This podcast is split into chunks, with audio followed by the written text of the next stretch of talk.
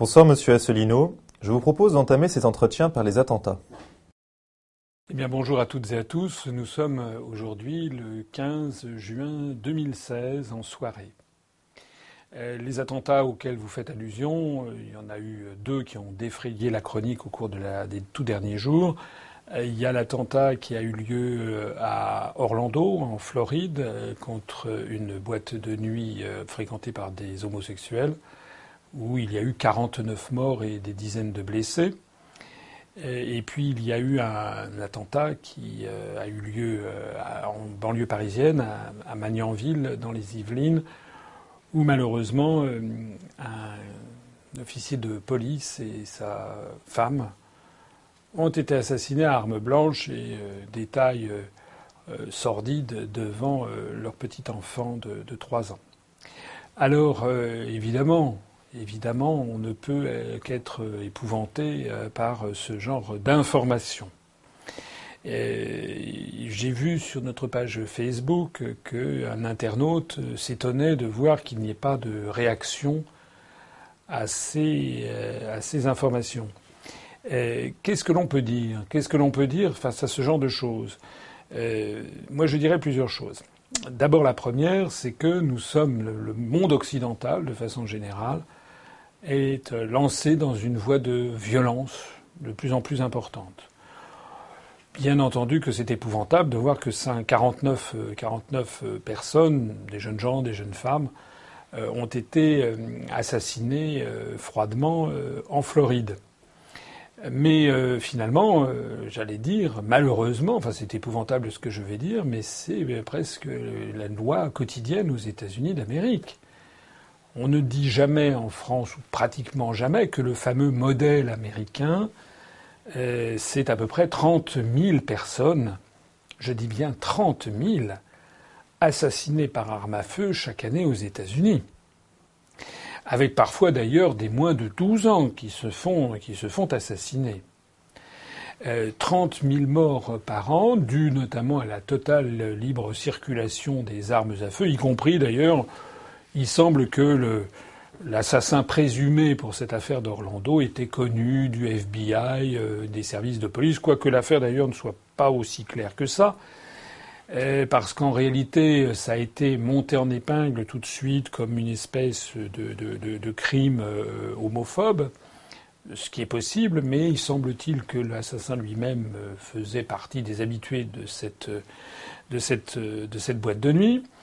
Euh, il semble aussi, il y a des rumeurs qui circulent aujourd'hui comme quoi il n'aurait pas été seul dans cette affaire. Euh, il semble donc que les choses soient un peu plus compliquées que ce qui a été dit, qui a été présenté comme un attentat euh, islamiste et, homophobe. Quoi qu'il en soit, ça témoigne d'une société malade. Et euh, si euh, il faut euh, s'indigner, bien entendu, de cet assassinat, il faudrait en fait s'indigner du fait qu'il y a des mass shootings, comme on dit aux États-Unis, c'est-à-dire des tueries de masse. Il y en a en moyenne une par jour. Mais 30 000 morts par an par arme à feu, alors assassinat, mais semble-t-il aussi les suicides, euh, ou peut-être même tout simplement des mauvaises manipulations de, des armes qui sont en vente libre. 30 000 morts par an, ça fait, ça fait presque, presque 100 personnes par jour. Donc tous les jours aux États-Unis, c'est à peu près deux fois la tuerie d'Orlando qui se passe tous les jours, sauf que comme ça n'est pas concentré en un seul événement, mais réparti à l'échelle d'un continent, on n'en parle pas. C'est une société profondément malade, profondément dingue, et, la, responsabilité euh, des, de, des, élites médiatiques, de l'oligarchie, etc., qui veut nous présenter les États-Unis d'Amérique comme le fin du fin du modèle à suivre, devrait parfois prendre euh, conscience de la responsabilité qu'il porte en nous donnant ce pays malade, malade psychiquement comme un modèle à suivre. L'affaire de l'attentat qui a eu lieu dans la banlieue parisienne est un peu différente. Bon, là, il semble, l'assassin présumé, semble-t-il, effectivement, se serait euh, rapproché de la mouvance islamiste. Là aussi, il y a tout, comme toujours, il y a des, rumeurs qui circulent. Euh, d'ailleurs, c'est assez normal. En réalité, c'est un principe fondamental que normalement, on ne devrait pas commenter des assassinats euh, tant que les enquêtes n'ont pas été menées jusqu'à leur terme. J'avais expliqué au moment de la présentation euh, du programme présidentiel en 2011, j'avais sorti euh, des statistiques venant notamment de Interpol et de Europol qui montraient que entre les premières incriminations immédiates qui avaient été sorties dans la presse et puis une fois l'enquête menée, ce que l'on en avait déduit, il y avait souvent un très grand gouffre.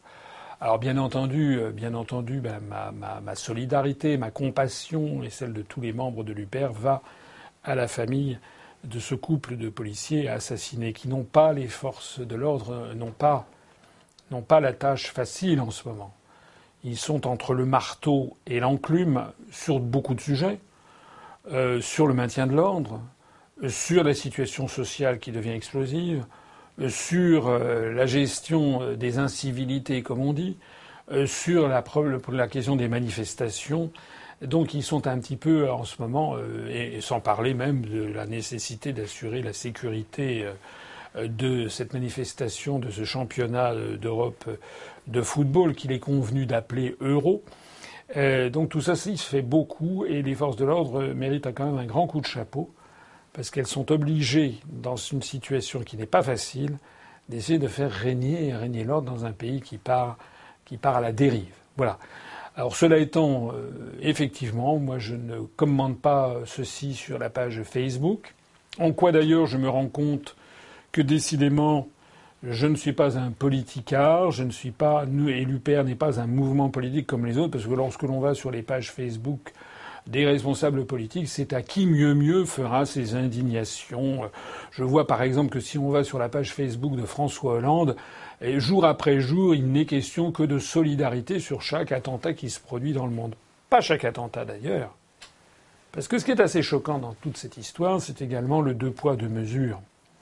Bien entendu que nous devons condamner avec la plus ferme des réprobations ce qui s'est passé à Magnanville, comme à Orlando. Bien entendu que s'agissant de la France, il faut faire un peu preuve d'autorité. Je ne, comprends pas que l'on laisse des zones se développer dans, certaines, dans certains quartiers où, paraît-il, circulent quasiment en vente libre des armes de guerre ou des armes de poing, un peu comme la situation aux États-Unis d'ailleurs.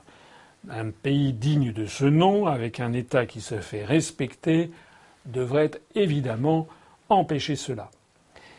Mais ceci étant dit, il faut quand même préciser aussi qu'il y a quelque chose de choquant dans les indignations à géométrie variable. Je disais à l'instant que aux États-Unis, des assassinats style Orlando, il y en a euh, statistiquement, euh, euh, il y a autant de morts, il y a deux fois ce nombre de morts quotidiennement quasiment aux États-Unis. Pourtant, on n'en parle quasiment jamais. Euh, je voudrais signaler aussi le nombre de morts qui sont victimes de guerres à travers, toute, la, planète. Et d'ailleurs, où les États-Unis et puis les pays asservis aux États-Unis, dont la France, et les pays de l'OTAN prennent d'ailleurs une part absolument criminelle. Il y a quand même, euh, rappelons-nous le nombre de morts qu'il y a en Afghanistan, qu'il y a en Irak, qu'il y a en Libye, en Syrie, etc.. Rappelons-nous aussi euh, un, conflit dont personne ou pratiquement personne ne parle jamais, qui est celui qui se déroule dans la région des Grands Lacs, à l'est du Congo, près du lac Kivu par exemple. On estime que depuis environ euh, un quart de siècle, un petit peu moins, depuis une vingtaine d'années, il y a eu 6 millions de morts au Congo. Ça fait quelque chose comme à peu près 300 000 morts par an. 300 000 morts par an sur lesquels jamais personne ne, se, ne personne n'en parle.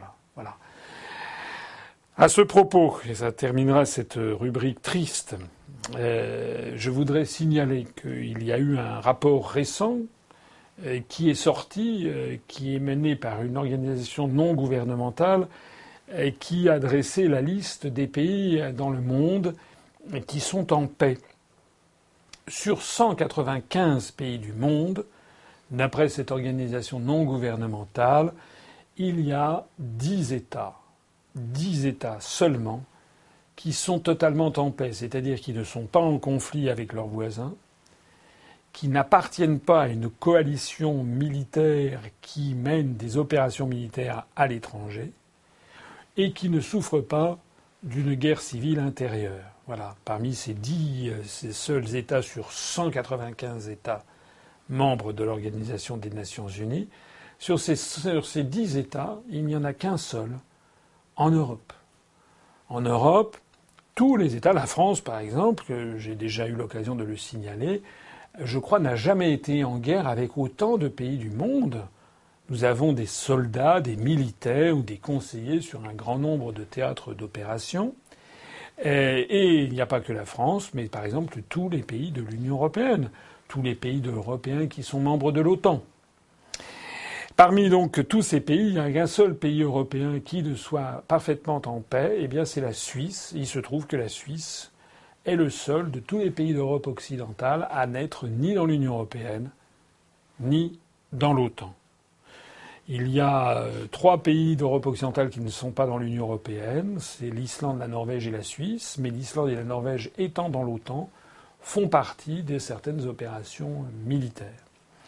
il y a également euh, des pays qui sont euh, dans l'OTAN mais qui ne sont pas dans l'Union européenne, en dehors de, l'Europe, et qui sont donc dans des opérations militaires. En d'autres termes, on, s'est rendu compte, on découvre une nouvelle fois à quel point les propositions que, je fais depuis maintenant plus de neuf ans et qui ont été à la base même de la création de l'UPR se révèlent chaque mois un peu plus judicieuses, un peu plus prémonitoires. Ce que nous, nous voulons, c'est la paix du monde.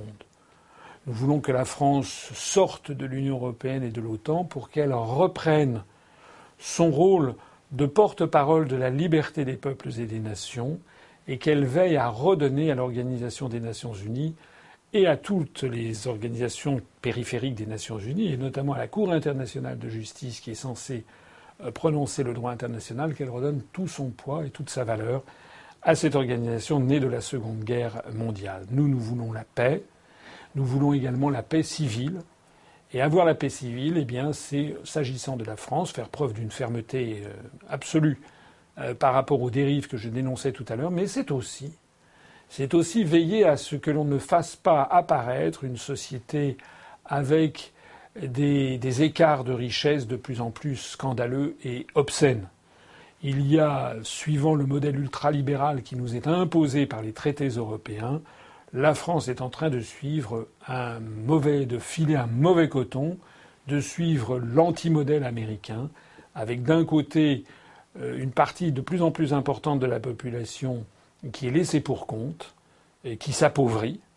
Et puis à l'autre bout de l'échelle, une toute, toute, toute petite partie de la population qui, elle, on appelle ça le 1% ou le 0,1% ou le 0,01%, et qui, elle, a des revenus absolument colossaux et considérables. Une telle société est une société hautement criminogène. On le constate aux États-Unis, on le constate également en France. Que pensez-vous des dernières manifestations anti-loi travail? Alors là, il y a beaucoup de choses à dire, parce que c'est un sujet qui est extrêmement euh, polémique. Euh, voilà. Euh, qu'est-ce qui est en train d'arriver? Il est en train d'arriver que d'un côté, le gouvernement se crispe à imposer un projet dont les Français majoritairement ne veulent pas, qui d'ailleurs est frappé d'illégitimité, puisque François Hollande n'a jamais été élu pour démanteler le droit du travail. Je l'ai déjà suffisamment expliqué. J'ai déjà suffisamment expliqué, mais ça nécessite peut-être encore une fois que je le redise, que François Hollande n'a pas été élu pour démanteler le droit du travail et que la loi El Khomri, en fait, n'est pas la loi El Khomri. C'est l'application du rapport sur les grandes orientations de politique économique exigées par l'Union européenne. Donc, comme, euh, comme le gouvernement veut aller vite, veut montrer patte blanche vis-à-vis de Bruxelles, eh bien, il est passé, tout le monde le sait, par l'article 49, euh, alinéa 3 euh, de la Constitution française, qui permet en fait de, faire voter une loi sans aucun débat. Tout ceci est même assez scandaleux du point de vue démocratique il ne faut pas évidemment s'étonner que le gouvernement se heurte à, un bec. Alors ça, c'est le jeu du gouvernement qui, euh, semble-t-il, se veut inflexible. De l'autre côté, il y a le jeu des syndicats. Il ne faut pas oublier ce qui se passe, c'est-à-dire qu'il y a une lutte entre la CGT et la CFDT notamment, pour savoir entre les deux qui sera le premier syndicat de France. Dans un contexte d'ailleurs général où le nombre de Français syndiqués est de moins en moins important. Il y a quoi? Il y a 6, 7, 8% de Français salariés qui sont syndiqués. C'est extrêmement faible. Extrêmement faible. Les Français ne se syndiquent plus de même que les Français n'adhèrent à aucun parti politique, sauf, sauf à l'UPR. J'y reviendrai peut-être tout à l'heure. Donc euh, là, il y a un jusqu'au boutisme euh, de M. Martinez à la tête de la CGT qui s'explique en partie euh, par cette volonté de ne pas laisser la, base, la base des, employés, des ouvriers, euh, ou d'ailleurs des, agents de maîtrise ou de certains cadres, euh, lui filer entre les doigts, notamment au profit de la CFDT, ou plus exactement au profit de la non-syndicalisation d'ailleurs. Donc le caractère véhément de, la CGT participe de cette opération. Pour autant, j'insiste sur quelque chose que l'UPR est le seul parti politique à expliquer sans relâche aux Français, c'est que la CGT, comme la CFDT, comme la CFTC, comme euh, Force ouvrière, euh, fait, ou comme l'UNSA, en fait, appartient à la Confédération européenne des syndicats et donc est financée en partie par la Commission européenne et par les fonds européens, enfin les fonds dits européens. Il faut jamais l'oublier. Ce n'est pas pour rien que la CGT fait défiler des gens dans les rues en tapant sur Madame Myriam El Khomri. Mais c'est pas Myriam El Khomri qui est, je l'ai déjà dit, je le répète, c'est une lampiste, Madame El Khomri. Comme M. Macron et comme M. Valls. En fait, ce pourquoi la CGT devrait défiler, c'est pour protester contre les décisions de la Commission européenne. C'est pour protester contre l'article 121 et l'article 255 du traité sur le fonctionnement de l'Union européenne qui place la France sous la coupe de décisions prises par un aréopage de fonctionnaires et de technocrates non élus et de façon écrasante même pas français. C'est de ça qu'il s'agit. Or, ça, justement, la CGT n'en souffle pas mot. Alors, parmi, les, adhérents de la CGT, il y en a qui euh, ne sont pas dupes. Nous avons d'ailleurs, parmi nos adhérents à, l'UPR, des gens qui sont syndiqués à la CGT ou à la CFDT. Et euh, certains m'ont écrit, m'ont expliqué comment euh, le vrai débat sur l'Europe euh, n'a pas lieu dans ces syndicats. Et quand quelqu'un, un syndicat à la CGT, commence à parler et à expliquer ce que nous nous expliquons, aussitôt, il se fait rembarrer. Donc on voit bien que dans cette affaire, les choses, ne, sont pas, ne sont pas claires. Ajoutons un troisième élément, c'est que ces manifestations euh, sont quand même dégénèrent maintenant de façon systématique avec des casseurs. Les casseurs sont quand même en grand nombre. Il paraît qu'à la dernière manifestation qui a eu lieu à Paris, qui a été émaillée de violence au point même qu'il y a eu des vitrines euh, brisées, non seulement euh, de, de, de, commerce, euh, de gens qui font leur métier, leur travail, qui n'y sont absolument pour rien et qui voient d'un seul coup leur magasin fracturé, mais en plus de ça, il y a même eu, la presse en est fait l'écho, l'hôpital Necker, l'hôpital des enfants malades. Bon, qu'est-ce que c'est que cette histoire? Qu'est-ce comment se fait-il d'ailleurs? Qu'il y ait autant de. On a parlé de 800 casseurs qui sont en début de, début de défilé. Qu'est-ce que c'est que cette affaire? Qu'est-ce que c'est que cette affaire? Avant, ça n'existait pas, ou alors ah, les casseurs, c'était tout à fait des éléments immaîtrisés en fin de manifestation. Là, on a presque l'impression, je vais peut-être pousser le bouchon un peu loin, mais presque l'impression d'une chorégraphie. Et quand on apprend d'ailleurs que parmi les casseurs, il y a des antifas, Bon, bah, les antifas, de plus en plus de gens commencent à comprendre ce dont il s'agit.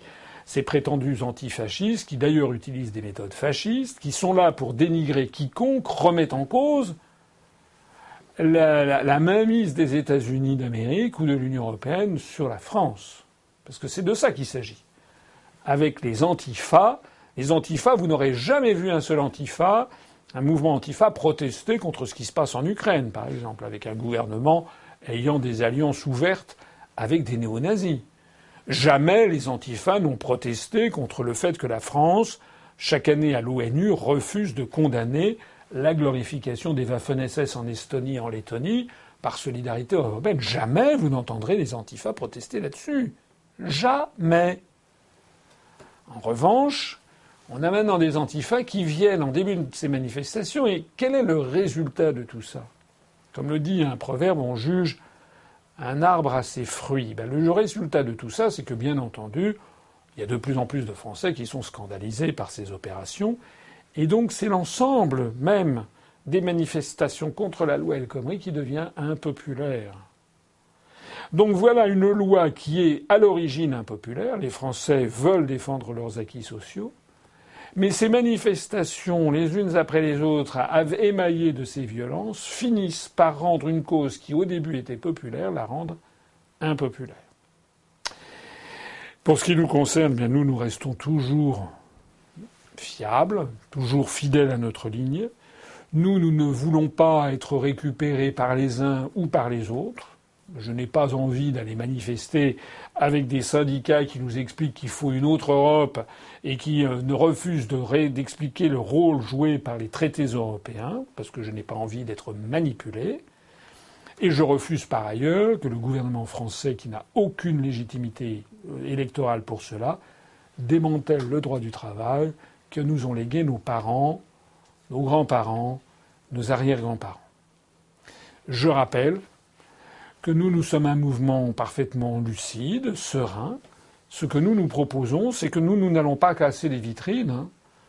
Nous, nous n'allons pas faire des manifestations pour taper sur Madame El Khomri. Nous nous expliquons aux Français que nous ne sommes pas là pour les manipuler, ni dans un sens ni dans l'autre. Nous les appelons très sereinement. Mais sereinement, ça ne veut pas dire être, être, nunuche. Hein. C'est pas le monde des bisounours, l'UPR. Au contraire nous sommes tout à fait déterminés, résolus pour agir en adulte. Nous voulons rassembler le maximum de Français pour s'attaquer à la racine du problème, qui est notre appartenance à l'Union européenne. C'est la raison pour laquelle nous voulons dénoncer les traités européens pour sauver, tant qu'il est encore temps, les plus grands acquis sociaux du peuple français. Quels sont vos pronostics pour le Brexit? Alors le Brexit, euh, on est dans les derniers jours. J'espère que cette vidéo sortira euh, un peu avant le, référendum, puisque là nous sommes aujourd'hui le, 15, c'est dans huit jours qu'il y, a le, qu'il y a le référendum. Euh, on voit que la, situation se tend. Ça se mesure notamment aux évolutions assez erratiques qu'on constate sur le marché des changes et sur la volatilité des cours de bourse. Euh, on voit apparaître, on a vu apparaître au Royaume-Uni euh, des euh, sondages qui ont l'air d'aller dans le sens d'une victoire assez large des partisans de, la sortie de l'Union européenne. Je m'en réjouis. Je préfère que ce soit ça plutôt que si c'était l'inverse. Mais est-ce que ces sondages sont fiables? Sont-ils manipulés? Moi, je n'en sais rien. J'ai un peu tendance à penser qu'ils sont fiables parce que je connais quand même des gens qui vivent au Royaume-Uni et beaucoup de gens qui vivent au Royaume-Uni, mais peut-être qu'il y a, il y a peut-être un prisme, je ne sais pas, déformant. Les gens qui vivent au Royaume-Uni, des Français ou même des Britanniques, disent oui que l'affaire, qu'en fait il y a une grande majorité de Britanniques qui veulent la sortie de l'Union européenne et que les sondages qui montraient que c'était au coude à coude, en fait étaient des sondages trafiqués et que plus on se rapproche du moment de l'élection et plus les instituts de sondage sont obligés de se rapprocher de la réalité. Donc ils sont obligés de moins trafiquer et donc de donner les vrais résultats maintenant. C'est une explication, une explication qui voudrait dire qu'il n'y a donc pas de poussée du Brexit en faveur du Brexit comme l'a titré le journal Le Times, le plus grand, le plus sérieux journal britannique, paraît-il, récemment. Euh, mais comme l'ont diffusé d'autres médias, il y aurait une poussée du Brexit Selon cette explication, cette poussée ne serait qu'une poussée fictive. Ça serait simplement le fait que les instituts de sondage bidouillent moins leurs sondages qu'auparavant. c'est une hypothèse, c'est pas une certitude. J'ai vu que Madame Mireille Zaki, euh, euh, qui, qui, écrit dans des journaux euh, suisses, avec laquelle j'avais débattu à l'université d'automne il y a quelques années de, de l'UPR au bord du lac d'Annecy. Elle avait eu la gentillesse de venir. Alors elle, elle a sorti, j'ai vu un, aujourd'hui même euh, une, une autre vision assez complotiste d'ailleurs, où elle, elle dit qu'en fait, euh, il y aurait des, des, des gens qui, euh, qui prendraient des positions sur les marchés financiers en affolant la population sur le fait qu'il y aurait le Brexit, que du coup cet affolement ferait que les Britanniques finalement euh, sur la dernière ligne droite finiraient par voter en faveur du maintien dans l'Union européenne et les gens en question auraient ces initiés, si j'ose dire, euh, permettrait ensuite ben, de, rafler la mise en ayant pris des prises de position spéculatives. Je laisse à Madame Mireille Zaki la responsabilité de ceci. Moi, je n'en sais rien. On va bien voir. J'ai quand même tendance à penser que le Brexit a le vent en poupe. Je l'espère. J'espère que les Britanniques euh, vont voter en faveur de la sortie de l'Union européenne. En tout cas, s'ils le font, il faudra encore une fois les peuples du continent devront, comme ça a déjà été le cas dans l'histoire, leur tirer euh, leur chapeau, parce que ça veut dire qu'encore une fois, les Britanniques auront été à la pointe du combat pour la les libertés publiques et la démocratie. Je rappelle que l'histoire britannique, c'est l'invention de la Magna Carta. Donc la première fois, c'est au Moyen Âge, c'est en 1215 que ça se passe, la première fois qu'il y a des limitations qui sont apportées à un souverain, certes au profit de ses féodaux, mais quand même et ceci étant écrit. Euh, alors je sais que certains euh, historiens spécialistes disent oui, mais en Espagne ça existait aussi euh, avec les communautés forales. Bon, à peu près un petit peu avant, mais en tout cas, ce qui est resté dans l'histoire, c'est quand même d'abord la Magna Carta. Ça a été l'invention au XVIIe siècle de l'habeas corpus, c'est-à-dire que les Britanniques, jusqu'à Tony Blair, pouvaient se promener euh, en Angleterre sans avoir de papier d'identité sur eux et sans être inquiétés. Je rappelle que les Britanniques ont inventé la monarchie parlementaire, la démocratie à l'occidental, les trade unions, etc. et ont été euh, également euh, le seul pays au monde à se battre face à l'Allemagne hitlérienne entre juin 40 et juin 41, lorsque Hitler a commencé à envahir la Russie pendant environ un an. Le, peuple, le grand peuple britannique a, tenu bon face, au totalitarisme euh, nazi. Eh bien, encore une fois, s'ils sortent de, l'Union européenne, ils auront bien mérité, j'allais dire, de la liberté en, Europe. Donc, euh, cette affaire de, Brexit euh, pousse un certain nombre de, personnes à dire n'importe quoi pour terroriser les populations. J'en prendrai deux exemples. Euh, on a vu au Royaume-Uni euh, une dizaine de, professeurs euh, britanniques monter au créneau en disant si jamais le, Royaume-Uni sort de l'Union européenne, ça va être un coup terrible pour la recherche britannique. Ah bon? Et en vertu de quel raisonnement articulé? Aucun. On est face à la simple affirmation. Moi, ce que je sais, c'est que la France, elle est dans l'Union européenne. Ce que je sais, c'est que la France, du fait de son appartenance à l'Union européenne et des directives récessives continuelles qui nous sont imposées par la Commission européenne en vertu de l'article 121 des GOP dont je parlais tout à l'heure, mais aussi par la Banque centrale européenne, eh bien l'État est condamné constamment à tailler dans les dépenses publiques, en particulier dans la recherche.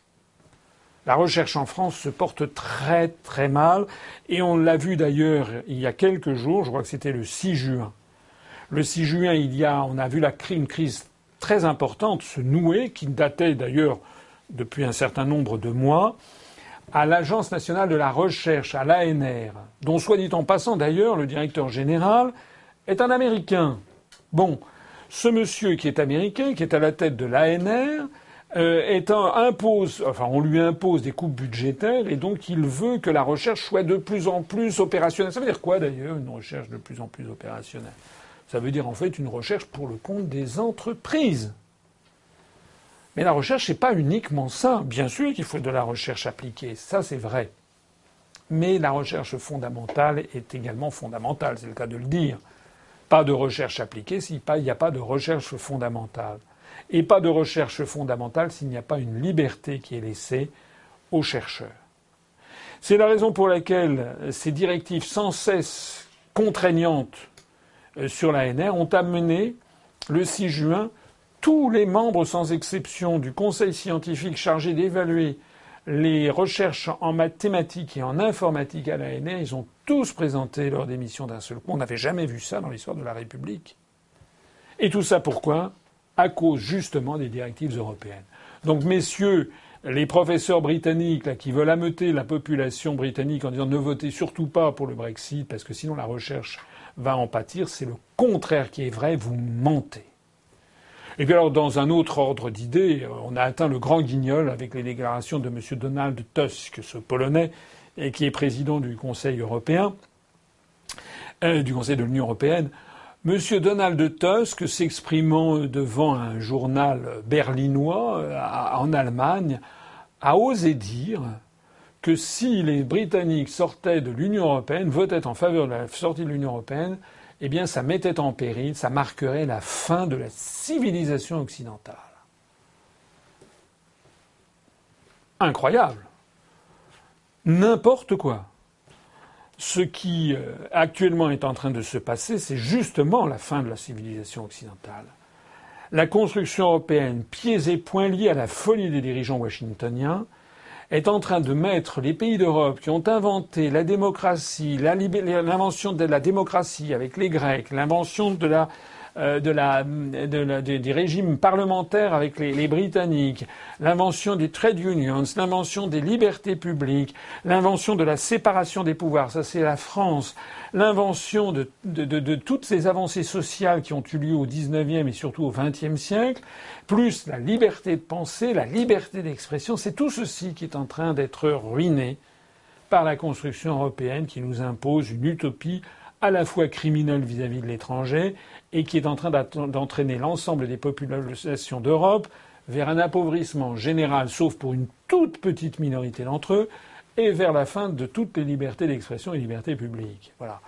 Donc, euh, rassurez-vous, Monsieur Tusk, vos propos alarmistes, vos propos burlesques, vos propos ubuesques sont indignes d'un responsable. Vous nous montrez que vous n'avez peur que d'une chose, c'est de perdre le fromage sur lequel vous vivez. Que vous inspire la scène politique française? Alors la scène politique française, bon, il faut y porter un peu d'attention, bien sûr.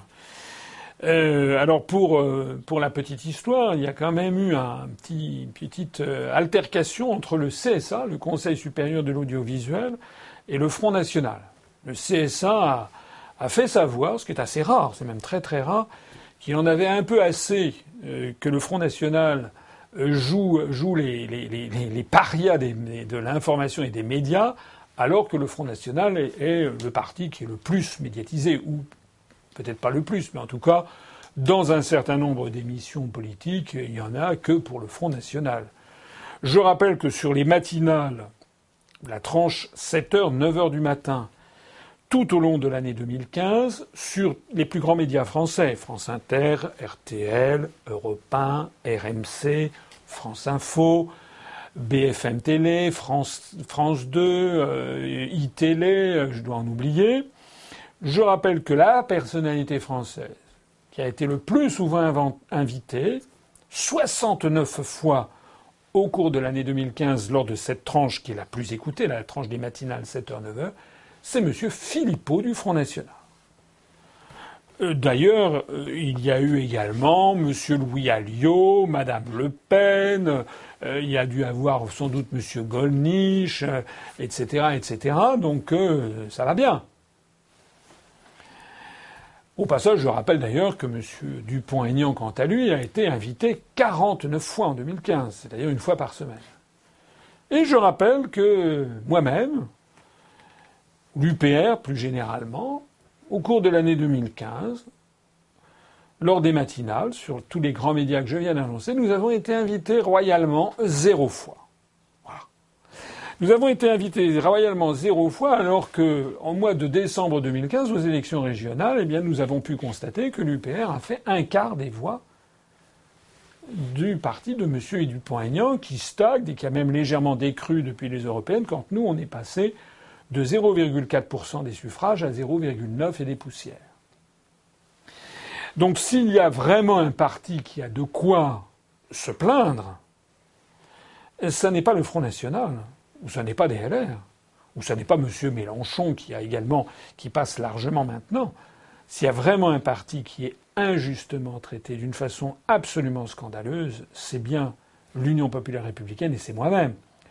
Quand on pense, par exemple, que l'UPR est le seul mouvement politique qui a été créé depuis maintenant neuf ans pour faire sortir la France de l'Union européenne, que je suis et que nous sommes le seul mouvement politique qui avons autant apporté au débat, avec un effort d'éducation populaire, avec des quantités d'analyses, d'informations, des heures et des heures d'analyse et de conférences publiques, tout ça gratuitement, offert sur la place publique pour faire grimper le niveau de conscience de nos compatriotes et leur expliquer pourquoi il faut sortir de l'Union européenne.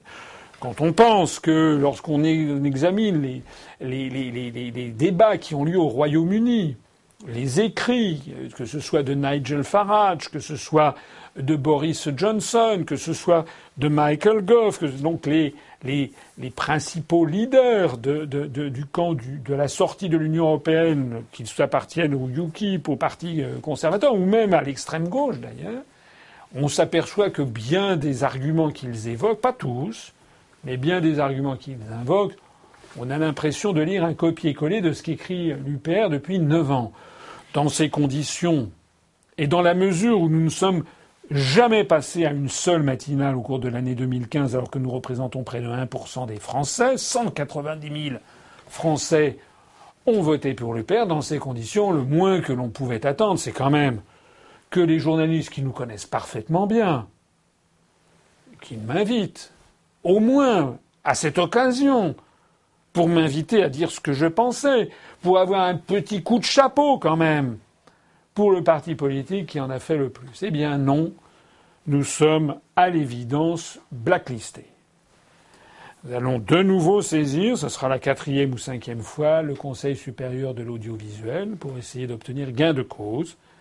Mais j'en profite pour demander à toutes celles et à tous ceux qui m'écoutent que vous soyez adhérents, sympathisants, ou même que vous ayez des divergences avec l'UPM et que vous soyez quand même choqués par cette injustice inimaginable qui digne d'une société totalitaire, disons le mot, qui frappe tout particulièrement notre mouvement politique, eh bien je vous invite à prendre votre plume ou votre clavier d'ordinateur, mais peut-être la plume et un, courrier, c'est peut-être encore plus efficace, et puis que vous écriviez très gentiment, très poliment, à tous les médias, notamment aux grands médias, parce que nous sommes, nous passons dans les petits médias locaux, mais aux grands médias que je viens de citer, pour leur demander.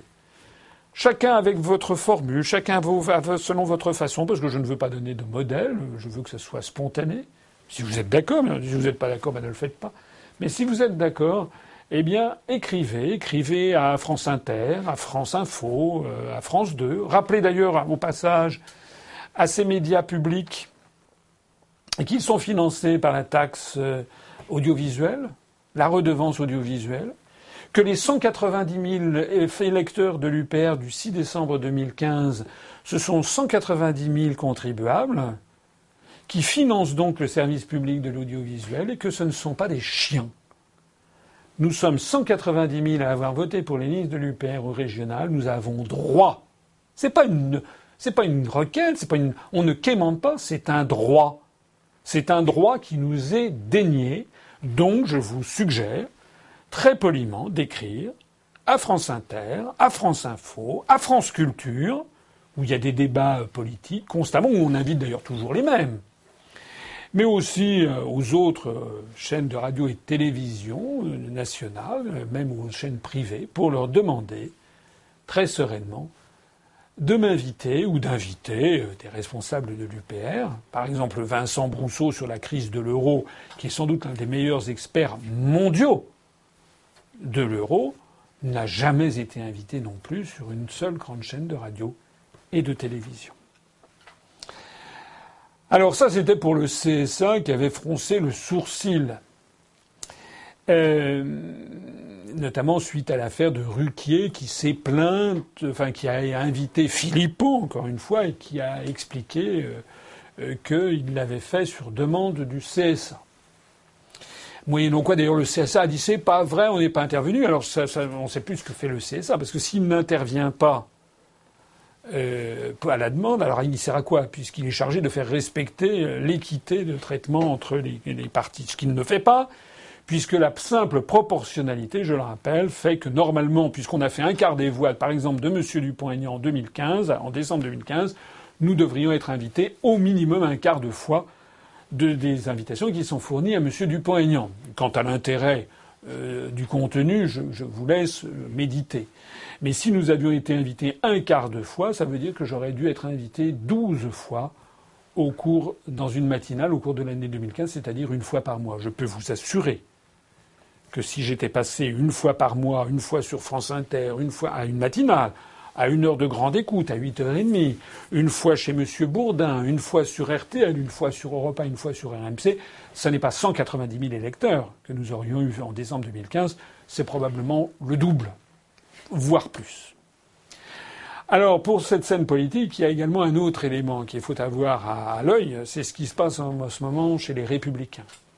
Chez les républicains, ça devient, ça devient la foire d'empoigne en fait, ça me fait plutôt, plutôt rigoler.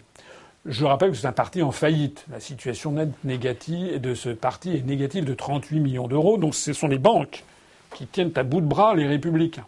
C'est pour ça que lorsque vous voyez M. Juppé, M. Le Maire, M. Fillon, M. Sarkozy, à qui mieux mieux tempêter en disant qu'ils vont enfin gérer, M. Copé, ils vont enfin gérer convenablement la France, il ferait quand même bien déjà de commencer par gérer convenablement leur propre parti politique, qui est en quasi faillite, qui est financé par les banques. Et quand on est financé par les banques, eh bien, on, obéit aux banques. On n'obéit pas au peuple français. C'est normal. Je rappelle au passage que l'UPR, elle, se porte très très bien. Nous avons franchi les 11 200 adhérents. Nous avons, nous sommes, nous allons lancer très bientôt une collecte pour la préparation de l'élection présidentielle et des élections législatives. Nous venons d'ailleurs de prendre des dispositions euh, pour étoffer nos équipes dans la perspective de ces élections. Nous venons de, de, diffuser, on est en train de commencer la diffusion d'un tract que nous avons tiré à un demi-million d'exemplaires, également d'affiches que nous avons tirées à plusieurs centaines de milliers d'exemplaires dans le cadre de la préparation de ces élections. Et tout ceci se fait sans parler euh, de, de, la tenue du site internet, sans parler de toute une série de dépenses obligatoires, comme par exemple fait payer l'expert comptable, les commissaires aux comptes pour vous assurer que nos comptes sont absolument euh, nickel. Eh bien, tout ceci se fait, nous, avec euh, des emprunts égaux à zéro. L'UPR a zéro euro de dette, donc paye zéro euro d'intérêt. Et nous avons une situation nette positive nous avons un actif, ce n'est pas un actif extraordinaire, mais nous avons une voiture qui appartient à l'UPR, que nous utilisons notamment pour les conférences. Nous avons un actif avec du matériel informatique, avec du matériel de ce studio là où, où je vous parle, qui est installé au sous-sol de notre siège est équipé avec du matériel qui a été acheté grâce à la générosité des adhérents et des donateurs et des cotisants.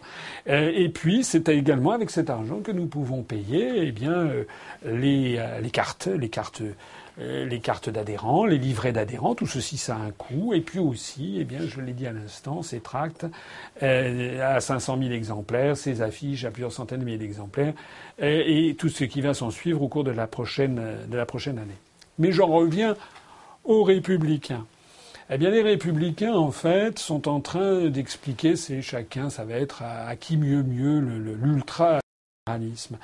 Euh, ce qui est très choquant, c'est que, en, fait, euh, ces gens mentent comme ils respirent. ils sont en permanence en train de regarder le dernier sondage. Et en train de regarder aussi d'un œil en biais euh, la, trajectoire de l'UPR. Ne croyez surtout pas que nous passions inaperçus. Beaucoup, beaucoup, enfin d'abord tous les journalistes politiques, j'en ai encore eu de plein de confirmations, nous connaissent absolument par cœur. Mais également dans les autres partis politiques, on nous connaît bien. On nous connaît bien.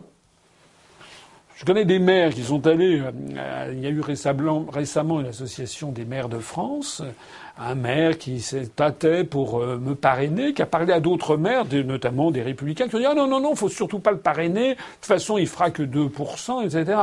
Des maires que j'avais jamais vus. Tout le monde nous, me connaît et connaît parfaitement l'UPR. Hein, N'ayez aucune inquiétude là-dessus.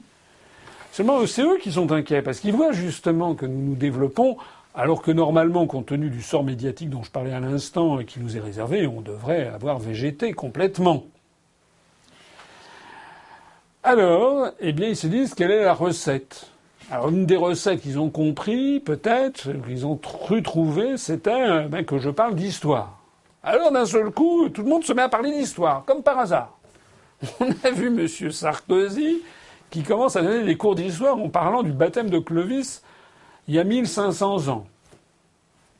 Il a peut-être dû jeter un œil à ma conférence sur l'histoire de France, qui d'ailleurs caracole en tête des conférences les plus vues et qui nous ont valu le plus d'adhésion. On a même vu M. Macron se rendre à Orléans pour vanter les charmes de Jeanne d'Arc. C'est quand même assez gonflé. D'abord parce que Jeanne d'Arc n'est traditionnellement pas une, icône de la gauche, c'est plutôt une icône de la droite. Et deuxièmement, parce que Jeanne d'Arc, c'était justement la quintessence de la souveraineté nationale et du refus de la soumission à l'étranger, alors que Macron est, tout le contraire. Il est la quintessence de la soumission à l'étranger. Il est assez frappant d'ailleurs de constater que M. Macron et aucune personne à gauche n'a célébré les 70 ans, le 70e anniversaire de EDF. Électricité de France qui était, malheureusement, je suis obligé d'en parler à l'imparfait, qui était vraiment une des plus grandes réussites des nationalisations de l'après, de l'après Seconde Guerre mondiale. Il y a des gens qui disaient d'EDF en plaisantant que c'était la seule entreprise soviétique qui avait réussi et la seule entreprise soviétique qui était dirigée par des gaullistes. Euh, ça, ce sont des propos un peu polémiques, mais c'est vrai que EDF était une société qui avait a réussi à se hisser au premier rang mondial des électriciens, avec un modèle économique qui était impeccable, qui avait d'ailleurs, euh, je crois que j'en ai déjà parlé, qui avait d'ailleurs incarné un, de ses patrons mythiques, qui, est vivant toujours, auquel je rends hommage, qui est Marcel Boiteux. EDF est en train d'être détruite par la construction européenne. On aura l'occasion d'y revenir certainement dans un prochain entretien d'actualité. Euh, eh bien, il n'y a aucune figure de la gauche française qui soit allé célébrer ces 70 ans tristes d'EDF, puisque EDF, malheureusement, et je viens de le dire, est en train, est dans une fâcheuse posture. Alors, euh, ces gens ne savent plus où ils en sont et les républicains font assaut d'ultra, ultra, ultra libéralisme. Voilà que maintenant ils veulent faire passer à 65 ans l'âge du départ à la retraite, il faut supprimer les 35 heures, il faut démanteler le droit du travail beaucoup plus que la loi El Khomri, etc., etc. Une espèce de frénésie dans la flagellation, dans, le masochisme. Euh, je ne sais pas c'est à qui va, se, va, vautrer le plus euh, devant l'oligarchie qui, qui, gère les traités européens. C'est hallucinant. En fait, ces gens vous mentent. Ils font croire à une partie de l'électorat que c'est en en bavant et en en bavant encore plus qu'on y arrivera. C'est pas vrai. Il y a des politiques de démantèlement des droits sociaux qui sont lancées depuis plusieurs années. Je ne dis pas que tout a été fait, mais beaucoup de choses ont déjà été faites. Le résultat des courses, c'est quoi? C'est que la situation ne fait qu'empirer. N'importe quel économiste digne de ce nom vous dira que pour redresser une économie, certes, il faut regarder un petit peu le coût de l'offre, mais il faut aussi soigner la demande. Si on porte l'âge du départ à la retraite à 65 ans ou 68 ans, c'est d'ailleurs à la demande des traités européens, si on, si si on revient 38 heures, 40 heures ou 45 heures, ben tout ça c'est bien gentil. Mais dans un contexte où il y a de moins en moins de postes de travail, comment va-t-on résorber le chômage? Et si on ne résorbe pas le chômage, et si on met en œuvre également les mesures proposées par Monsieur, euh, Juppé, euh, Le Maire, Sarkozy, Fillon, euh, Macron, ouais non pardon j'ai oublié que Macron n'était pas là, il est au PS. Si on met en œuvre leur, leur, politique qui consiste aussi à diminuer de plus en plus l'aide donnée aux, chômeurs, il va se passer quoi? Eh bien, Il va se passer qu'on va avoir de plus en plus de gens qui vont être des SDF. Parce que contrairement à ce que croit M. Macron, hein, ça n'est pas uniquement euh, un costard, on ne l'a pas uniquement en travaillant. Il faut aussi trouver du travail. Et si travail il n'y a pas, tout le monde n'a pas les capacités ni la volonté de créer sa propre entreprise et d'être auto-entrepreneur. D'ailleurs, beaucoup de ceux qui la créent, il faut leur rendre hommage. Il y en a qui les créent, ils ont bien raison de le faire, mais il y en a aussi beaucoup qui n'y arrivent pas. Alors on fait quoi de cela? Et d'ailleurs, comment va-t-on relancer la demande et comment va-t-on relancer la croissance si par ailleurs on diminue constamment le nombre de fonctionnaires, le nombre, l'argent servi aux chômeurs, et si par ailleurs les emplois sont occupés par des personnes qui, au lieu de partir à 60 ans, partent à 65 ans ou à 68 ans. Il faut bien comprendre que l'économie n'est pas une science exacte, c'est une science humaine, et il faut bien comprendre qu'en économie, il n'y a pas de recette miracle. Plus exactement, la première des recettes que nous nous proposons, c'est d'abord de rendre aux Français la maîtrise de leur destin collectif, de rendre aux Français une vision positive de leur avenir, de rendre aux Français confiance en la France, de dire aux Français que la France, c'est eux, c'est nous tous la France, que si nous devons nous battre pour la France. On ne doit pas se battre pour Goldman Sachs, pour JP Morgan ou pour donner de l'argent aux Estoniens, aux Lettons, aux Turcs. D'ailleurs, comment font les pays qui réussissent? Comment font ceux qui ont les plus forts taux de croissance si ce n'est que d'abord et avant tout jouer la carte du patriotisme économique donc la première chose à faire, c'est d'abord et avant tout de poser j'y reviens, et j'y reviens depuis neuf ans, et ça n'est pas fini. Ça ne sera fini que lorsque nous serons arrivés au pouvoir et que nous mettrons en œuvre la politique que je propose aux Français. Ce qu'il faut, c'est sortir de l'Union européenne et de l'euro pour relancer la machine économique française. Auriez-vous d'autres sujets à aborder? Bah, Je conclurai sur ce que je viens de dire. Euh, on a vu, euh, on a vu Monsieur Copé, euh, l'un des prétendants, je ne sais plus combien, ils sont 12, ils sont 15, on ne sait plus combien ils sont, à, vouloir être, être calife à la place du calife pour appliquer les directives européennes. C'est quand même fou cette histoire. Donc Monsieur Copé, qui a quand même été quitté dans des conditions, le moins qu'on puisse dire, c'était des conditions peu reluisantes. Monsieur Copé a, a,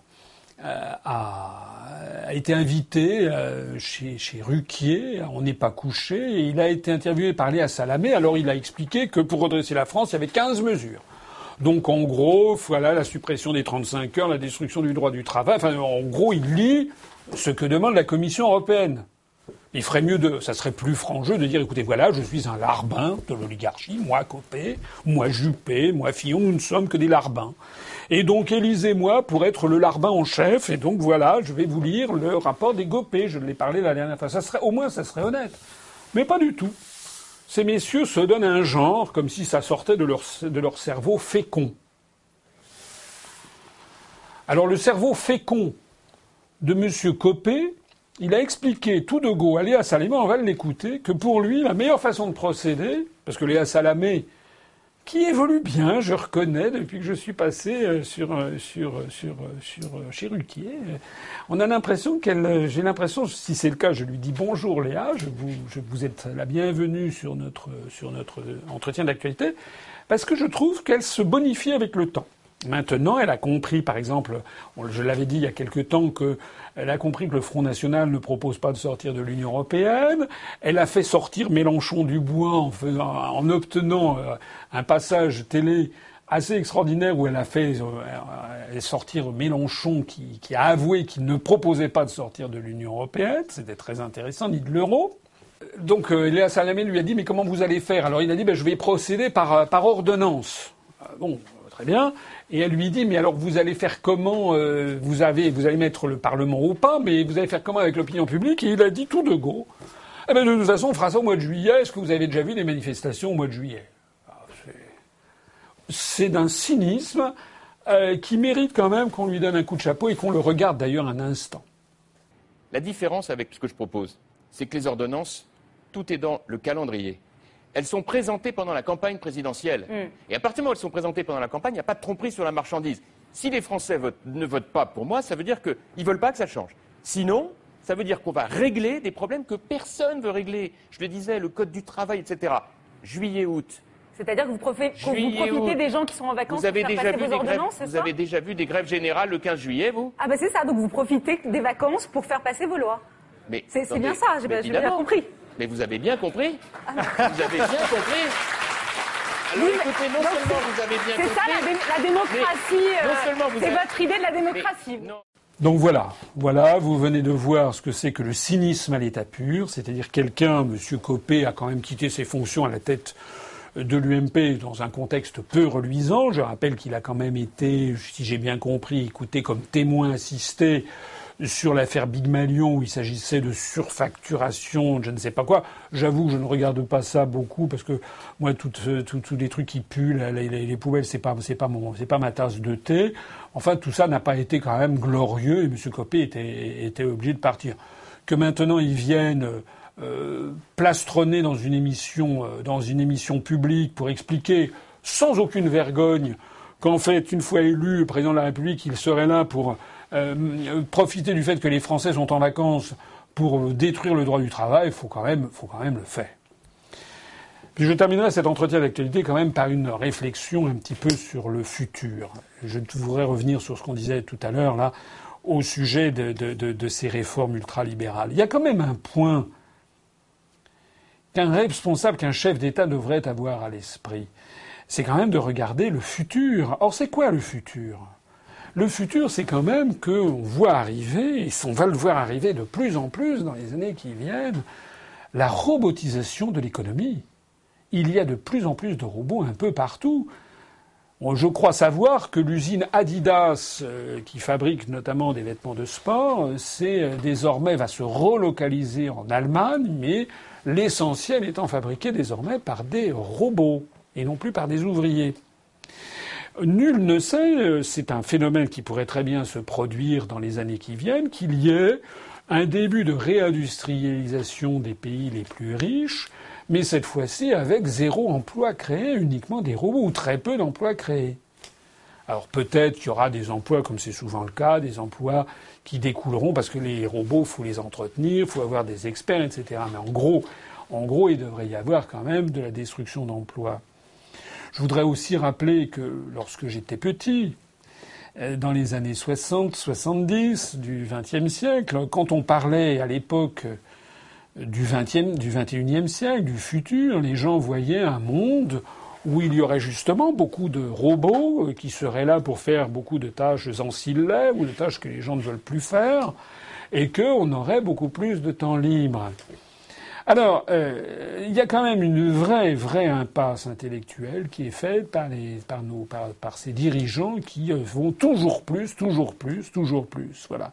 Est-ce que la vie sur Terre, c'est de travailler jusqu'à 65, 68 ans, alors même qu'on est dans des conditions désormais euh, de confort, de, de, de, de santé générale et avec désormais une automatisation de plus en plus importante du, processus productif qui permettrait au contraire d'envisager, euh, d'envisager que les, que les gens puissent, ma foi, ne pas passer toute leur vie, euh, ben, ben, comme le dit le, cette, cette formule que j'ai, que j'ai vue déjà ici ou là, perdre sa vie à la gagner.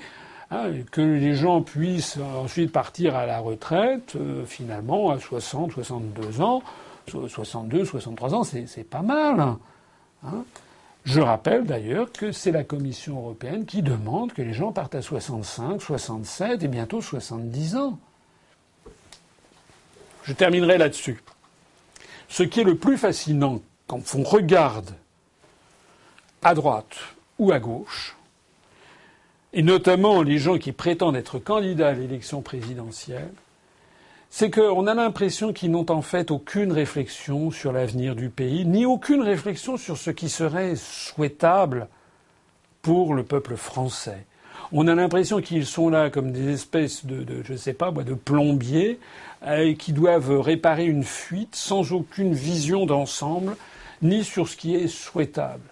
Hein, gouverner, c'est prévoir. Gouverner, c'est anticiper. Gouverner, c'est aussi, eh essayer de façonner le monde de demain à ce que nous souhaitons. Je l'ai déjà dit tout à l'heure, nous nous souhaitons la paix. C'est la raison pour laquelle nous voulons absolument sortir de l'Union européenne et de l'OTAN, parce que Washington, j'en ai parlé dans mon dernier entretien d'actualité précédent, est en train de nous emmener vers une conflagration générale avec la Russie, qui est extrêmement dramatique. Mais si nous voulons également sortir de l'Union européenne, de l'euro et de l'OTAN, c'est pour que les Français décident collectivement de leur avenir collectif. Moi, je propose aux Français tout simplement eh bien, d'envisager l'avenir avec optimisme et de façon positive. Ce que nous, nous voulons, c'est mettre un terme au toujours, toujours plus de travail, toujours moins de rémunération, toujours plus pour les banques, toujours plus pour l'oligarchie. Nous, nous voulons revenir à un schéma de développement sain et naturel, et d'ailleurs en respectant profondément l'identité française j'ai trouvé une belle formule de Charles de Gaulle avec laquelle je terminerai cet entretien d'aujourd'hui. Charles de Gaulle avait un jour dédicacé un de ses ouvrages en disant à toutes celles et à tous ceux qui veulent avant tout que la France reste la France. Eh bien, je ne dirais pas mieux. Si je me bats, et si je suis, j'espère être candidat à l'élection présidentielle, c'est d'abord et avant tout parce que je m'adresse à toutes celles et à tous ceux qui veulent faire en sorte que la France, avec son identité, avec ses terroirs, avec sa qualité de vie, avec ses acquis sociaux, avec son inventivité, avec son génie propre, avec son anthropologie sociale, avec son rayonnement culturel, avec son ouverture générale sur le monde et non pas sur ce périmètre rikiki qui est la construction européenne, eh bien tous ceux qui veulent que la France reste la France.